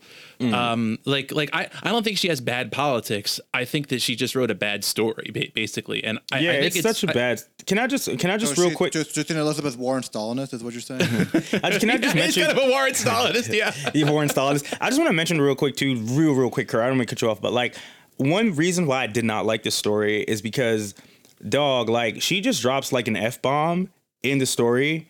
Like it would just seems like completely unprompted, and I guess it's for Yeah. stress, like stressing effect. It's just like, dude, I don't know, man. It just felt like, kind the, of like weird. The, like the slur. No, like no, she said fucking. She said fucking. She said not no, it- not the oh, slur. okay. Oh, but it's like but it's like yo, oh no, but it's like it just felt incongruous with the story and Yeah. it felt like more like somebody tweeting than Yeah, writing a yeah, fucking yeah, yeah. piece It- of literature. it- but anyway, sorry. It feels like somebody working themselves up to like to show that they're mad, like like to say like Yeah. like when someone's like, "I'm gonna I mean business, so I'm gonna say fuck." Yeah. I mean, the whole story is she's accused. I mean, Le, Le Guin has an accusatory tone, right, in the original, but all Jemisin is doing is accusing you of not believing that utopia is possible without violence, but ne- she doesn't believe that either, right? Exactly. Yeah. Exactly. I, I think she's trying to do two things at the same time, which don't which don't go together well. On the one hand, I think she's genuinely trying to explore like, oh, okay, how would you make a utopia that wouldn't backslide into it, it, it, she she is I, I think sincerely trying to explore that idea of the the kind of like woke Stalinism of, of like well how would you actually get rid of the idea of of of inequality? And i think she constructs an, an interesting scenario. Like i think the idea of of like a society where you can't even you can't even find out about injustice. If you find out about the idea of of inequality that like you're instantly killed i don't think that's this world i would want to live in and i don't think it's a path forward but it's an interesting sci-fi This is liberalism. concept. This is all liberalism. I'm sorry, but this is just all liberalism. It's like why does it be about the idea? Exact- Like, it the is material- liberalism. Exactly, yeah, like- yeah, like, yeah. If it's a material like basis, Well- it's like there's that like inequality is not possible. Then like why does it fucking matter if you hear it's, about it's it? It's also like a sort of a dark view of humanity, Mm-hmm. right? That the only way that we could live in peace and harmony with one another is if we were kept via like frequent executions from even knowing that there was such a thing as inequality, as hierarchy, as these, you know, bad, like right wing ideas that some people deserve more rights than others. When, like, I think the, oh, like, in reality, obviously, you can't keep people from knowing about those things. And the only way to actually have a meaningfully good society is by getting people on board for real and then having such a functional society that it's just self-evident that that is the best of all possible worlds and that the way we used to do things aka the way we do things now is utterly barbaric Yeah. So what you're Well- saying is that we, we, we have to have a plan and we know how to pay for it. See, Well- see the second half though is is I think she's also trying to do what you just said, Jamie, because because a big thrust of the story is talking to you, the reader, and being like, "Wh- "What are you doing? You need to come and start fighting. You need to go and start fighting." But again, it's juxtaposed with this weird, again, this this weird like v- like rad lib idea almost about like how you would execute it. So so you come away from it thinking, being told that you need to do something, but the only thing that's been presented to you about what to do is to start spiking people who listen to the radio. Right. Yeah. Yes, It's, and- it's just it's just a very unclear, confused story to me. I mean, it's like it's like just knowing thing doesn't necessarily mean that you're gonna like just want that to happen. I mean, like we we all know about the divine right of king. Doesn't make me a fucking monarchist. Uh, Right? Also, also too. I mean, like, like it almost. It also seems like you know. I mean, I know it's a story, but like if you just take it to its logical conclusion, everybody. It's almost worse in a way than even like uh, the Sean Vivier story because. Jemisin doesn't even want to deal with discomfort. She doesn't even want to deal with conflict at all. All it is is like just kill these people. It's like actually incredibly like reactionary, and it also the logical conclusion would be like, oh, so everybody in that society lives in fear all the time that they're gonna just like Yeah. come across they're gonna just be walking past this guy's house who's like listening to like i don't fucking know like you know like a radio station or a pop song from our universe and be killed instantly for it you know what i mean it's just like that's yeah and Cancel culture strikes yeah, again. cancel- yeah, that- damn Jorge, that's nice that's nice and it This also is cancel culture, really. I- Like, I take it to I the. mean, yeah, taken to the extreme. So- Watch out. but like, no, it also implies that there is some sort of hierarchy, right? Mm-hmm. Because who's doing the execution? Police. Who's making the rules? Yeah, who canceled the This- yeah. They're This called is like- social workers, but they're pretty clearly police if they're going around killing people. with yeah, they, have, they all wear a uniform They're all wear a dress. social drab workers, but they're clearly executioners. Yo, yo, but that's so funny. Like, oh, like I'm, a, oh, here for your, just get your MSW, but like, just make sure always be carrying the spear on you, just in case someone says the wrong thing. Like, you never carry anything, but but only if like they hear about inequality, then just fucking murk their ass. It's yeah, it's it's like it's like therapist Judge Dredd. Like yes, yo, yes, dude, yes. He like sits you, you lay down on the couch. He has like his big ass gun in front of him, just waiting for you to say some fucked up shit so he could blow your. But listen, do you know what thing too with the story I got to mention too is like what makes it even more incredibly fucked up is that um there's a description of one guy being like spiked. And uh, what happens is that every time these, all I don't know what they're called in the story, but the social workers, yes, every time that they kill someone, they end up taking care of their children, right? And they take care of their children, and the children Yo, themselves become cops, right? Basically, right? Which is oh like, Oh, and, and there's this line in the story. I mean, I'm not gonna pull it up now. Does everyone just become cops in the end? There's a society where like eventually everyone. Everyone's just a fucking cop, dude. But but hold up, I want to bring this up real quick because this is just like blew my fucking mind, right? What they do is that the child is like taken away somewhere and like given a few days to like collect themselves, and then they come explain to the child, right, what happens. And if the child takes their hand, that means that they've accepted this explanation, accepted that this is the way the society runs. But she never talks about what happens if the children don't accept your explanation. Does that mean they die too? They're gonna get God like their daddy got God. yeah, like she never she never talks about that. So it's like, I mean, and I'm all I'm all I'm not I'm not I didn't mean to come to hate on the story, but it's Yo, like that's yo, that's crazy. That's crazy. They're like like really casual. Like, yeah, we're fuck them kids. no, no, but but but like what I'm saying too is like I'm just almost surprised that this got published as a serious response story because it's just like the parents review about this? I mean, it's just Yeah. worse. I mean, it's just my point is that it's just worse. Like the point, the thing is, is that you can't really have a response to this story, right? Like people should stop trying to respond to this story. What made the story work was its ambiguity. Every time you try to answer. Right? Like and resolve the shit, you just miss the entire fucking point. Even if your mm-hmm. politics are even more left leaning, you know, because then you just end up with a story with a society of fucking cops, you know? Well, I, Okay, I but think I like, think the- people. the- oh, sorry. Go ahead. No, no, it's just like it's just like a joke. But basically, like I'm just thinking like she heard about like the Bolsheviks killing the Romanov family, and it's like no, no, no, my, no, no. I have a problem with that. You should have asked the children if they want to be part of it. That's actually a good point that kind of counters my point, which actually, because they enough. definitely deserve to get God in that basement. But Oh, go ahead, Jamie. oh wow. I mean, No, they look, didn't. I think this these two stories are hinting at a question that is going to haunt our podcast, certainly for the duration. It's going to haunt our movement for the duration until we finally, you know, get to communism, which is like, yes, how much violence is justified Mm-hmm. to create to get us to the world that we want to see? Uh, how much oppression is justified? How much hierarchy is justified? Um, is it possible to get to a utopia by gradually transitioning from the bad old world to the good new world? Or is that a bad way to do it because then the new world is going to be built on the bad old world instead of being something entirely new? And maybe it's just because I know that Ursula Le Guin was like sort of anarchist leaning, but I do think there's also an implicit criticism of uh, state socialism Yeah, here yeah. as well. Like in in 1973, like the crimes of Stalinism and the failures of the USSR were very well known at this point. And uh, crimes? That was my line, Jorge. What crimes? she was uh, probably thinking about that too. when she's she she's explicitly wrote this talked about story. that. I don't. I've never read an interview at the time where she mentions it, but I mean, she only passed away in I think 20, 2014. I, I think um, there was an interview I read Yeah. with her in 2000. Very sad. I never got to interview her. Yeah, she was. I, I mean, she and she was like whip smart, really, really whip smart. Um, but uh, there's an interview with her from I think like 2004 or 2005 where somebody asked her about socialism, um, and and she does she does specifically come back and start talking about like Stalinism and how you know they they built a new hierarchy to replace the old one, and and she she makes that that exact uh, critique that, that you made. So I I, I think you're you're you're dead on. Yeah, yeah. And I mean, like in this, in, Smart woman. in, in this story too, Jemisin, like one thing that I did kind of like about it was like, I mean, she talks about race, right? Like not everybody is like the same skin color.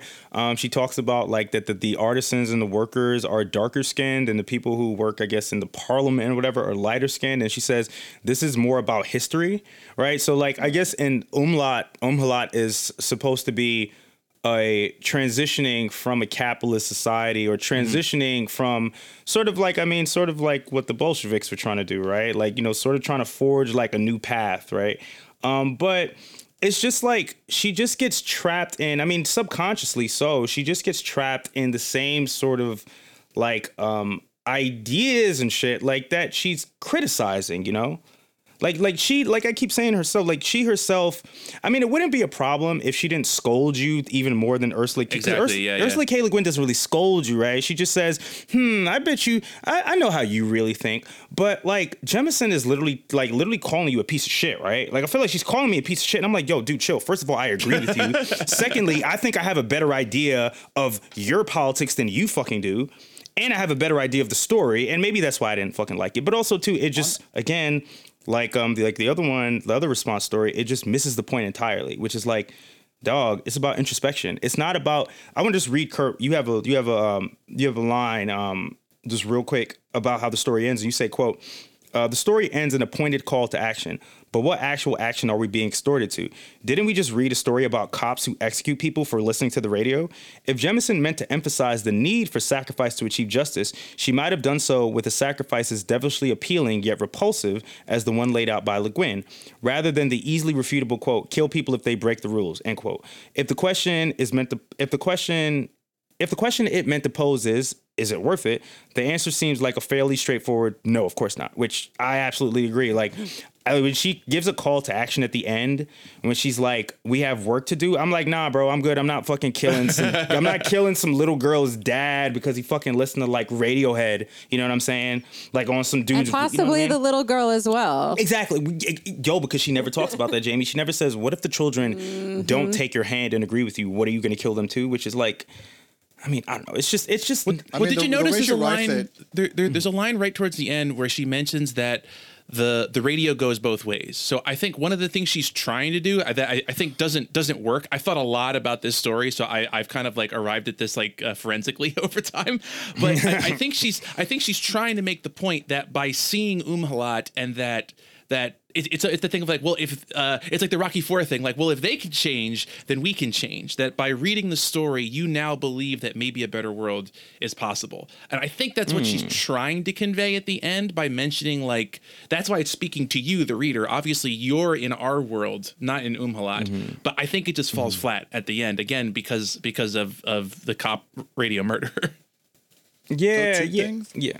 One, one. It seems to me that like whether she intends it or not, she like basically like the same. Basically in her head, it's like, oh yeah, like like, when conservatives talk about this is the future liberals one, she's like, yeah, but like yes, yeah, yeah. She's like, no, like literally. basically make the caricature and it's like, yes, this is what this is what I want. I want I want to take whatever excesses of like woke scolding and like cancel cult, quote unquote cancel culture, but like make that into reality. yeah, we, but, the- I'm- but, but go ahead, Ori. Sorry, I cut you There'll off. be a but- but then the- but gulag then the- just the other for point- then just the for other the point- people who misgendered someone. Yeah, yeah, exactly. There'll be a whole gulag just for the people who misgendered someone. Yeah. exactly. it, yeah, it's just like it's like kind of like it's just immediately like dun dun like oh god, Oh, no, no, like it's just like. But and I mean, the other point, it's like I.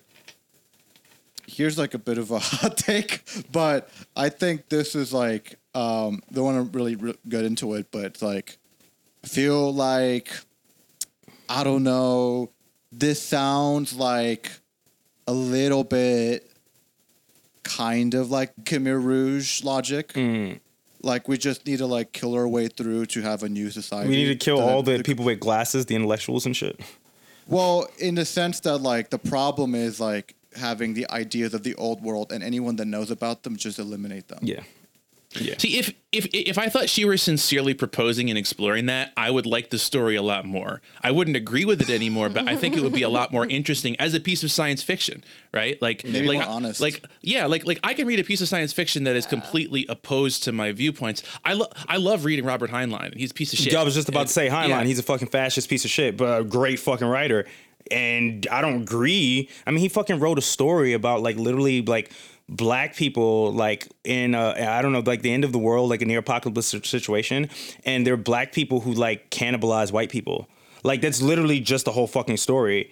And I mean, it's I mean he's written a bunch of horrific things, but it's like I at least in earnestness I can respect it if I don't agree with it. You know. right. But I don't think that Jemisin. I mean, it's not that she's not earnest. I don't think she You res- knows what she you re- believes. in. Wait, wait, you respect that idea? No, I don't respect it. But I'm saying what I'm saying is that no. I mean, no. Actually, you know what? I like I like Starship Troopers. I like the fucking original, and I like the movie even better. But I guess the point I'm making is that like. Yo, if you're writing something, like I think you got to come full throatedly with like what your fucking view is and your point is, instead of like like kind of half-assing it, accusing the reader, and at the end giving them a call to action when you haven't even untangled the Gordian knot of your own fucking premise, right? Like Yeah. that just kind of fucks with me, and it's just like kind of disrespectful to the reader a little bit, you know? and and I think I think again it's it's fundamentally flattering to to liberals of being like Yes. well it's asking you to, to take action so if you look at that and go well I'm already taking action great I've done it I Awesome, voted. cool Yeah. Yeah, well, on that topic, I guess the only thing that I didn't really like about the original is it like it's possible to come away thinking, "Oh yeah, um we need a totally different world where things run in a nice way and aren't based on exploitation." So I'm going to vote for Obama, you know. I'm going to vote for Kamala Harris. I'm voting for like- change. like the same way that like you know obama could watch parasite and uh you know think that he's simpatico with its message but but you know what it's not art's job to necessarily tell you what to do about the problems. And anyone who claims that they know exactly what to do is lying and you shouldn't trust them. You know, it's art's job to fucking describe the world, reflect it the way it is. And I think that on that level, the story succeeds. And perhaps that's why Ursula Le Guin was hesitant to adopt any political label because if you really are an anarchist, if you really are a communist, part of that is you really got to be doing something to try to make those things happen. Mm. It's all good art just catharsis. Mm. And art, yeah, art isn't uh, doesn't really meet that bar. Mm. So, I guess what I'm saying is, it was a good story. Well, I mean, I will say though that Ursula K. Le Guin, when she accepted the National Book Award in 2014, I mean, she said that like, like, um, Damn, she got that award and she died. Yeah, What she a- died, yeah. that- But she said- that- she that- said- that's some good. That's some goaded shit. That's, some, like, that's pretty good. Like peace. I'm out. But she said, um, she said like, you know, like the, the divine right of kings used to be a thing, right? Like basically, like we, like we've made the system, people made it, and we can undo it, right? And that usually begins That's in art. And it's like, yes, she's absolutely right, right? Like it begins in art, and I think like the original story. I think is like stuck with people for so long, and like I mean, I wanted to talk about a little, Kurt, but not maybe like right at the end in a minute because um you guys didn't watch it, but um I mean, even like Strange New Worlds, right? The new Star Trek literally made an episode that was like, I mean, it wasn't scene for scene this shit, but it was like the same fucking thing, right? It was like this kid that was hooked up to this battery that powered a planet, and he was like the chosen one. And Kirk finds out that, oh, this kid, like at the end, way too late, oh, that they're sacrificing this kid because this kid is like the the the wealth and the power of their society, right? And like for this story to be like so pervasive, like I, like decades after it's been you know published, I think it like is really a testament to sort of like, hey man, like we all kind of like the elephant in the room, right? Like this ambient background noise that we're not all because not all of us are uncomfortable with it, but I think hopefully most people are. Right. And I think, I don't know, I just think that makes people uncomfortable, right? I don't think people, that the whole point of the story is discomfort and ambiguity. And if it still makes people feel uncomfortable today, I think she did her fucking job, right? Yeah. Yeah, I think the most that art can do is is like kick you in the ribs a little bit and and make you feel uncomfortable. Like in, in terms in terms of of a political art, like it can't. It's it probably won't do anything on its own, but it should it should hopefully you know inspire people to action in some form. Absolutely. Absolutely. Yeah. I, I think you know to kind of tie this back to something you said earlier in the earlier in the episode, Kurt. It's like about like the scapegoat. I you know you know I'm just thinking about this now. It's like how like this this aspect of like there being a uh, scapegoat, but also you know kind of what Aaron was saying about like this kind of like is a sacrifice. Like the child here, it's like being a sacrifice for larger society. It, it reminds me of like this kind of um you know, there's this trend I think that's that has occurred throughout a, a, a lot of human history. Um, I mean, all most recorded history is basically class society that we know of, but basically like is this kind of um of their of the uh, the concept of there being like a like human sacrifice for for for the greater society. You know, I think about like the you know two examples I can think of is like one is like that's the bedrock of Christianity. It's like the fact is like God sacrificed themselves for all of humanity. So therefore you must submit to him. yeah. Right? It's like sacrifice his only also- son. Yeah. Right, exactly. But also it's um, you know, and I think about say in a, in a similar sense, in a more real sense of like a good example of like how it kind of doesn't make sense in it, on its own terms either, but it's the same logic. Like I think about say, uh, I would, I mean, I, I, I would assume like people I, I, I am descended of, like the Aztecs, um, it's like they would kind of have human sacrifices for the sun, and the thing is like it is the same logic in a sense, but it's much more visceral in that mm. logic. But but but really, what it comes down to is like I think is like the logic you come about if you believe in classes, if you live in a class society, which is like there are those that must be sacrificed for the good of everybody. Yeah, yeah, that's a really a good point, Jorge. Actually, because even I said to a minute ago. I mean, I was kind of thinking about a transition, right, to socialism. But I mean, like, I mean, like when I think Jamie, like you were you were saying to connect back what you said is like where what what how much violence do we accept, right? If we want to transform society, and how long does that go on and continue? And I think like you know the Stalin the style Stalinist Russia is an example that we probably do not want to fucking follow. And I mean like I mean, that's why I like the story again, man, because it made me think. I mean, we're all commies here, so it made me think about like, all right, like my ideal society, and I had to really step back and be like, damn, man, like, all right, like, you know, uh, yeah, I'm like making jokes about the Romanovs and their kids getting like, you know, fucking shanked in the basement, but I'm like, what am I gonna do? Am I gonna fucking like, like, am I saying that should be happen to the kids of billionaires? Like, that sounds like insane for me to say that, and I would never fucking say that, right? And I mean, Yeah. I, that's I don't think any of us could like stomach that actually no, happening. no, it's fucking horrific. But it's also just like why Jim and I hate to go back to Jemisin. No, I don't hate to go back because we're talking about it in relation to Ursula K. Le Guin. But that's why like her story is like kind of low key horrifying, right? And it's kind of like just like, hey man, like, do you really think this should happen or what do you? But I don't know. Like maybe like maybe uh maybe she'd have different takes now or views now. But um yeah, I mean it's a really good question. Like how much violence do we accept? I mean, we already live in an incredibly violent society that we just tolerate, right? Well, so on the th- one that's hand, what I was gonna say. Right. It's like it's like what's like. Well, you're saying how much violence would we accept? It's like well, and it kind of reminds me of like what Angela Davis was asked about. Like it's like, well, why why are you advocating for violence? And then she just pushes back against the interview. It's like, well, why are why are you in this society uh, telling me to accept the violence that exists now? Mm-hmm. Yeah. Well, it's a it's the million dollar question, right? Because we all know that we're probably not going to get to a communist world just by convincing the bourgeoisie to give up their power nicely, yeah. right? Probably not. Uh there might have to be some pressure applied pressure in various quote pressure different areas. I think it will be Uh, a battle in the debate of ideas. Mhm, in the marketplace. Sure. But like, you know, the question is at what point does the uh do the things that you have to do uh at what point do those things sabotage humanity's chances at like a happy functional existence after that? And you know, it's a it's easy to judge people. It's easy to judge people in hindsight knowing what we know now. Um, but I think we do need to strike some sort of balance between just saying, oh, yeah, um, this can happen in a really, really nice way. Humanity's all just to like take ayahuasca together and like progress to the next, uh, you know, to our final form. Uh, there's a balance between that and between saying, oh, yeah, we could have a hundred years of uh, authoritarian state socialism with um, with purges, with uh, you know making deals with Hitler, and uh, come out like really enlightened and communist at the other end.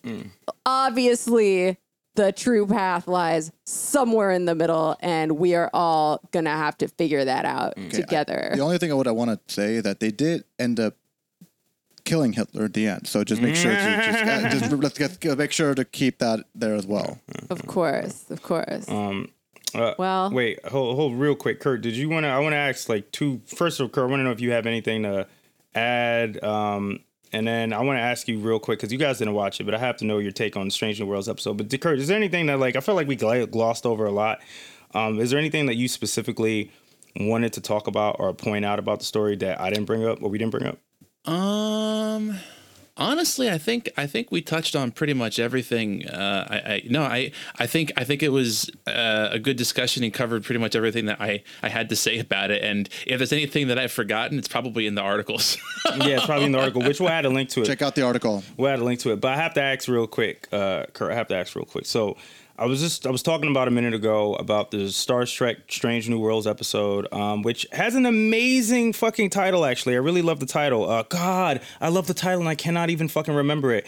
Um, Lift us where suffering cannot reach. Right. Yeah. Um, is the name of the title. I mean, and it is like I was telling you guys, like it's an episode where basically uh, they find out that these people from this planet are being chased by these other people, these uh, kind of religious um, uh, zealots, supposedly.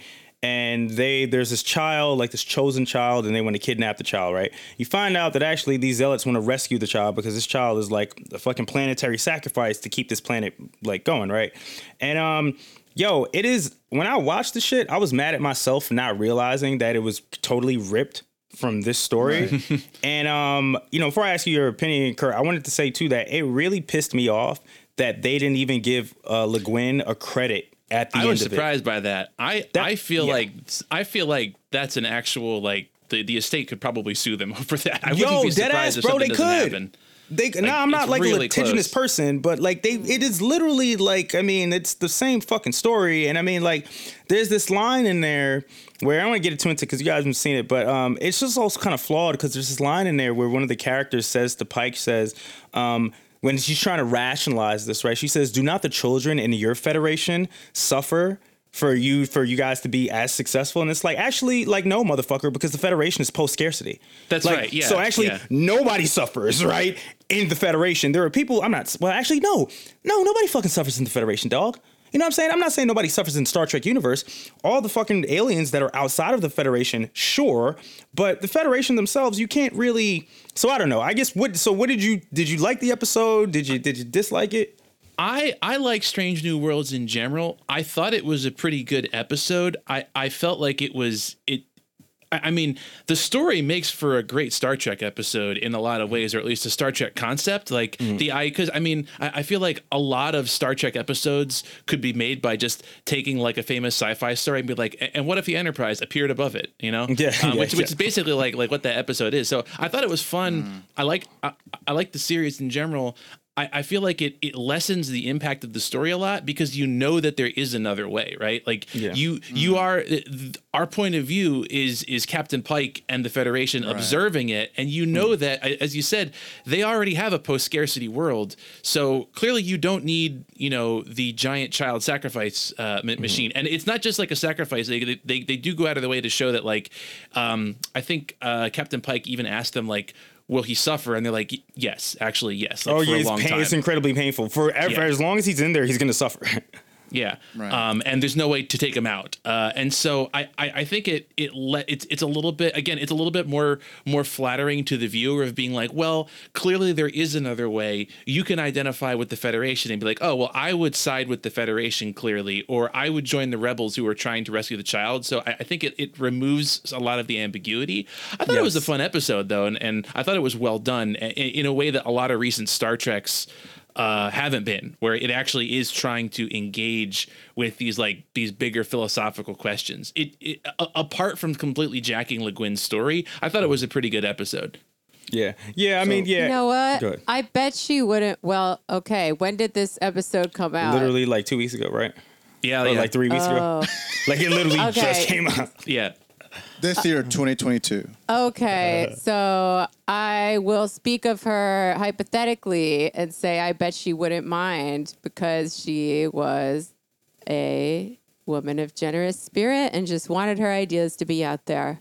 I feel like she would ask Paramount for some money, Yeah, but she, she or at least told them to fuck off. she, she, Give me would, that she, would be, paycheck. she would be within her right. And um, you know, I just want to, can I just read your last uh, little Get paragraph? women man? paid. Uh, I just Yeah. want to read your last little paragraph because I like it. Um, uh, we should not, in the end, demand answers from a story like the ones who walk away from Omelas. Uh, it has none, and it is entirely possible that none exist. But that should not keep us from trying. And the most a story like Omelas can do is tell us to start walking. And I think that's what we were kind of talking about with art, right? I mean, like it's just about Yeah. kind of reflection, introspection, and um, I maybe walk a thousand.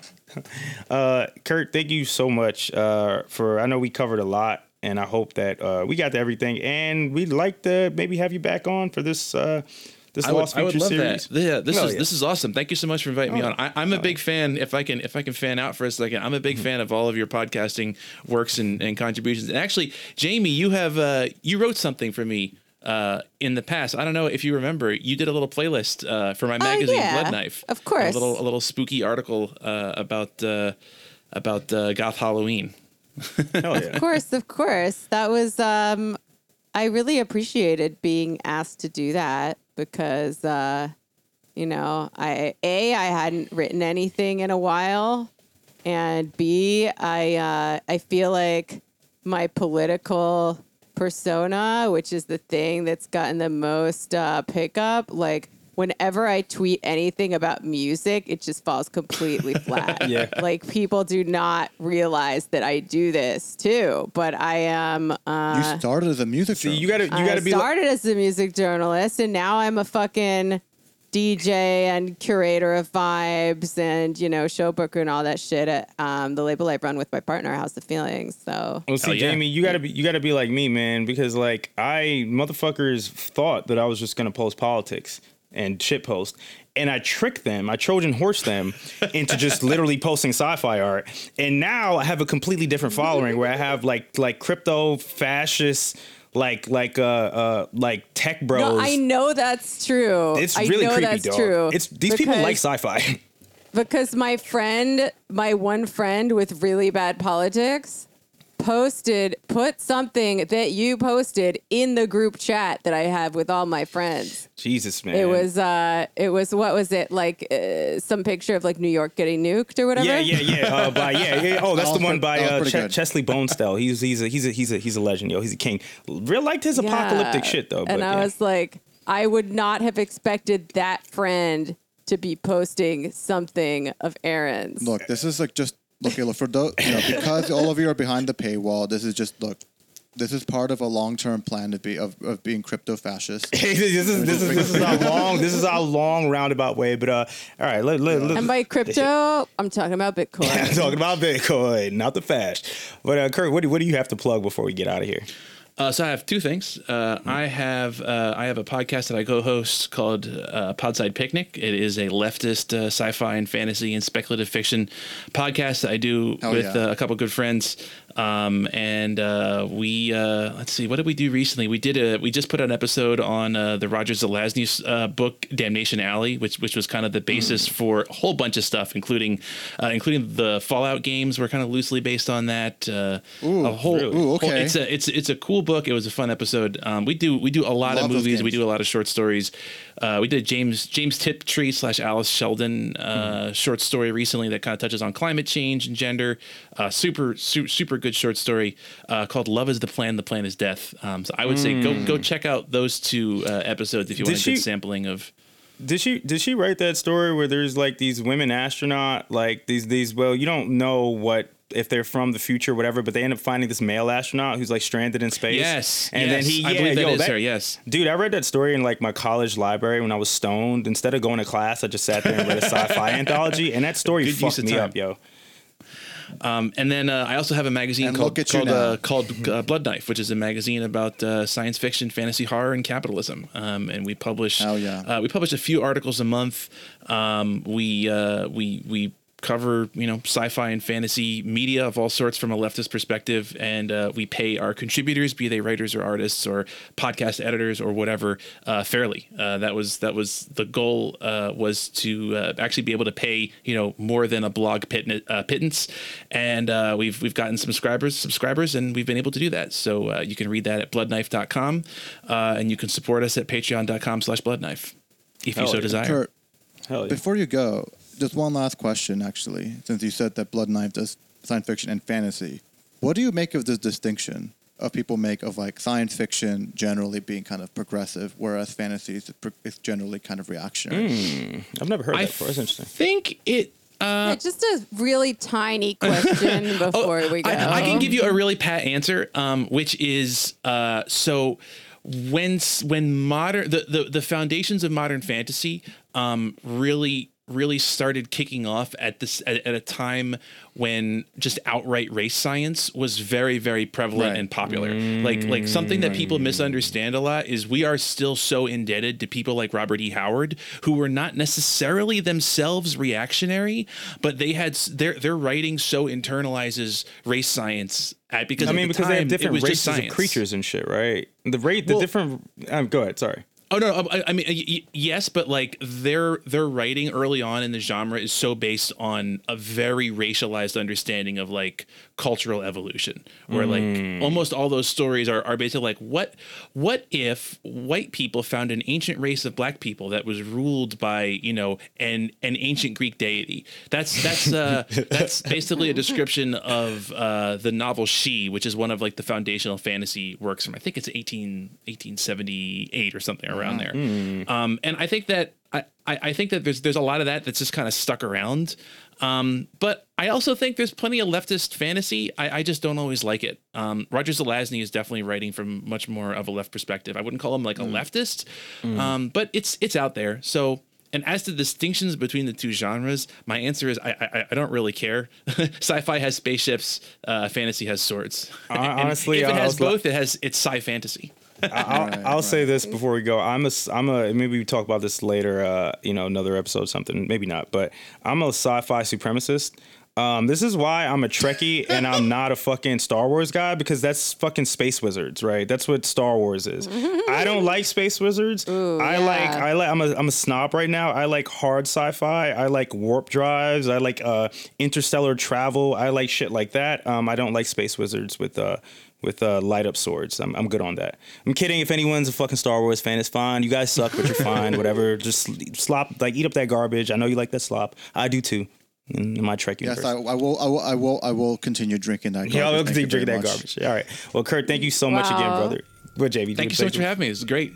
All right. All right. I have I have nothing to add. We will have a discussion about China Miéville on a separate episode. Maybe we'll even have him on. Maybe you should have him on. All right. Bye, y'all. Peace. Bye. Bye.